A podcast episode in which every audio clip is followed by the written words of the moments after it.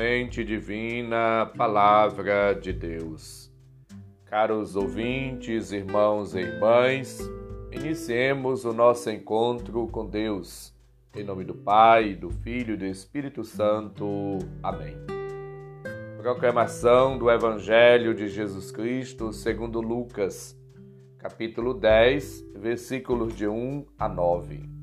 Glória a vós, Senhor. Naquele tempo, o Senhor escolheu outros setenta e dois discípulos e os enviou dois a dois na sua frente a toda a cidade e lugar aonde ele próprio devia ir. E dizia-lhes: A messe é grande, mas os trabalhadores são poucos. Por isso pedi ao dono da messe que mande trabalhadores para a colheita. Eis que vos envio como cordeiros para o meio de lobos. Não leveis bolsa, nem sacola, nem sandálias, e não cumprimenteis ninguém pelo caminho. Em qualquer casa em que entrardes, dizei primeiro: A paz esteja nesta casa. Se ali morar um amigo da paz, a vossa paz repousará sobre ele. Se não, ela voltará para vós. Permanecei naquela mesma casa, comei e bebei do que tiverem, porque o trabalhador merece o seu salário. Não passeis de casa em casa. Quando entrardes numa cidade e fordes bem recebidos, comei do que vos servirem, curai os doentes que nela houver, e dizei ao povo: o reino de Deus está próximo de vós. Palavra da salvação. Glória a vós, Senhor. Jesus realiza a obra missionária e vai aos poucos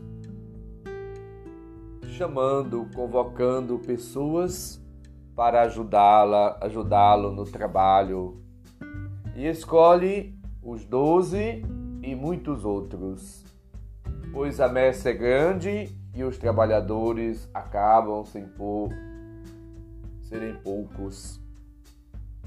Portanto, pedi ao dono da messe que envie operários para a colheita. Os setenta e dois, número de plenitude, sinal de todos os missionários que iriam vir depois, que anuncia a boa nova do reino na comunidade, no mundo, na igreja. Os discípulos recebem a missão que vai além fronteiras, chegando à sua plenitude na ceifa escatológica. Somos chamados, portanto, a continuar a obra missionária de Jesus Devemos ouvi-lo, acolher suas orientações, seus ensinamentos. É preciso, portanto, viver uma vida desapegada, simples, fraterna, na fidelidade ao Senhor. A simplicidade, a pobreza, a abertura e a confiança na providência divina são necessárias. Quem quiser ser grande entre vós, seja o servo de todos. Marcos 10, 43. A fraternidade apoia-se numa igualdade fundamental. Diante de Deus, todos somos filhos e filhas. Somos, portanto, amados, queridos. Por isso, ninguém pode pretender ser mais do que os outros. O modelo é Jesus Cristo que se fez nosso irmão. Ele para nós é assim a fonte de vida, de inspiração. É ele o nosso ponto de partida, de chegada. Pois quem é maior, o que está sentado à mesa ou o que serve? Não é o que está sentado à mesa? Ora, eu estou no meio de vós como aquele que serve, ensinou-nos Jesus. Lucas 22, 27. Viver uma vida despojada, simples, humilde, pobre, fiel, dedicada a Deus, ao próximo, na alegria, na abertura. e está sempre dedicado ao Senhor. Hoje celebramos São Timóteo e São Tito, bispos. Timóteo nasceu em Listra, sua mãe era hebreia e seu pai era grego. Colaborou intimamente com São Paulo na evangelização, mantendo um afeto filial. O apóstolo colocou à frente da igreja de Éfeso. São Tito que parece vir do paganismo, tornou-se um cristão de fé sólida e um evangelizador ativo e fervoroso. Na carta que lhe é dirigida, aparece-nos como responsável pela igreja de Creta. Esses dois bispos, que dedicaram suas vidas a Cristo e à igreja, são para nós testemunhas vivas, oculares, do anúncio do testemunho do Evangelho entre os povos entre os pobres, pequenos, humildes, no meio do povo. Somos chamados a seguir a Cristo no despojamento, na confiança, na sua providência. Devemos sempre esperar no Senhor. Jesus, ele, portanto, vai ensinando-nos, ele vai assim nos cativando pelo seu testemunho de vida manso e humilde. Que nós também, a exemplo de Cristo, enfrentemos as intempéries da vida na certeza da proteção e da ajuda, do auxílio do Espírito, da ajuda do Pai. Jesus é o Filho amado que não gosta de estar se deixando levar por querelas, por conversa, por gritos, por barulho, mas ele, de maneira tranquila, serena, procura realizar, cumprir com mansidão, cheio de amor, a vontade do Pai. São João chama-o o cordeiro que é sacrificado desde a origem do mundo.